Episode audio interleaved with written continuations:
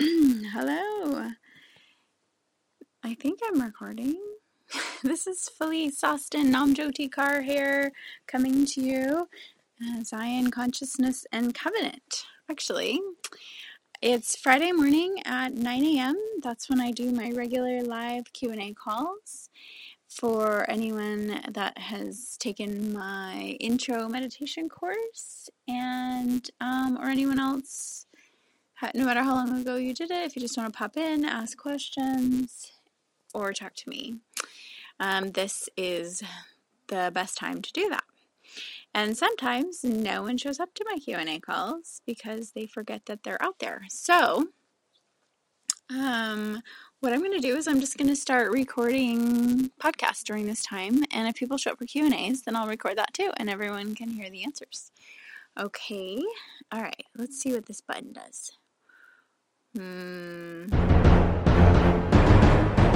Ooh, that was exciting. Okay. Let's see what this button does. Ah, okay. I've never really done this without Andy. Um, okay. So here we go. Um, today, my thoughts, my topic is about conquering imagined disabilities. I just taught the middle school um, a little yoga class, and we we did uh, a kriya by that name or a meditation by that name, and um, you know it's really easy to get caught up in our disabilities and in this climate we live in, um, I mean, there are people who are disabled. I mean, disabilities there are some things that prohibit people, you know, like they're in wheelchairs or whatever, and so they need special assistance. Um, but a lot of our disabilities are imagined. Like, I can't do this, I can't do that, I can't have this um, because I was, you know, the third child, because I was the first child, because I um, was born with the wrong skin color, I was born in the wrong town, I was born in the wrong decade. Um, it's too hard. And it's sure like these things could be true. The thing is is like so what? Like the we have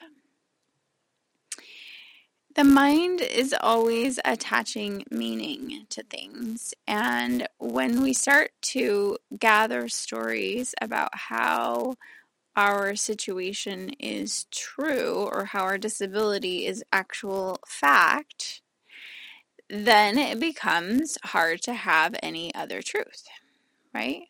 Of course, it's true because it's totally true in your mind and you've accumulated lots and lots of evidence. And um, the fact is, is that there are people in the exact same situation who have attached different meaning to whatever it is and accumulated different evidence, right? Like, like I use the example of time all the time. Lots and lots of people um, say they don't have time to work out. And they have all these reasons why. I have 10 kids. I have a job. I work 80 hours a week. I um, hurt my leg. I, you know, but there are other people who have attached m- different meaning to working out and they make it a priority to do it every day. People with 10 kids, people with jobs, people who work work a lot, people who hurt their leg, they go swimming, they find other ways to do it. Thing is it's like there's no judgment. It's just looking at your own stories. It's really important to look at the meaning you're assigning things and see if maybe some of those stories are untrue or maybe there's evidence to the other side, right? Someone called me, dear sweet friend, called me yesterday um, with an imagined disability. and this is a common one. She was feeling a little bit like an imposter. We all have this imposter syndrome sometimes. She's like, I just don't know. I don't know if I can do this. I don't know if I can be a teacher. You know, I don't know if I can be a healer because I am imperfect. And I got news for you. I am imperfect too. but it's through teaching that we elevate ourselves and others. And I talk I told her, you know, I said, you know, you have gone through the mud and you, maybe you've just barely crawled out of the mud. And there's like a hundred other people in the mud, in the quicksand, begging, reaching their hand out, saying, "Hey, hey, you, um, that just climbed out, please, please grab my hand and help me out." And it's not really fair to say, "Well, hang on, let me go take a shower and put on a clean dress before I help you out." You know, like I, I'm not perfect, so I just don't think I can give you a hand. it's just that wouldn't be cool, would it? Right? Because while you're trying to get perfect, someone's sinking. Someone's sinking in the quicksand.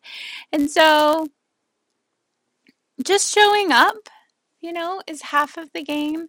And that's where we learn that um, that's just how we learn, where we, you know, we show up as a teacher, we show up as a healer, we just show up in our life for our friends and our family with a word of encouragement.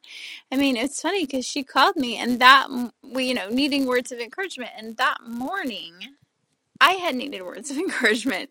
And so I had called a friend and she had given me words of encouragement. And then later that day, I'm, you know, I just barely pulled myself out of the mud and here I am um, giving someone else a hand. And that's just how it works. And that's how it is some days. So, and, um, that's my message for today is uh, don't wait till you're perfect to uh, help others or to do your thing that you want to do and don't wait till you have no fear because the fear may never go away unless you actually just take action. So i love this saying um, i actually learned in a 12-step program it's called uh, do it afraid. So i just say do it afraid you know, she's like, well, I'm afraid. I I'm, I can't do this because I'm afraid. And like, well, do it afraid. And then once you kind of start to take the action, the fear does go away. You know, you're like, oh, that was actually a really fun roller coaster, or I really enjoy surfing. And then you can look back at your life and you have these pictures, these photos of these memories of things that you did afraid. Or you can look back at your life and you can see your that you lived it totally scared and you just didn't leave your orbit and and um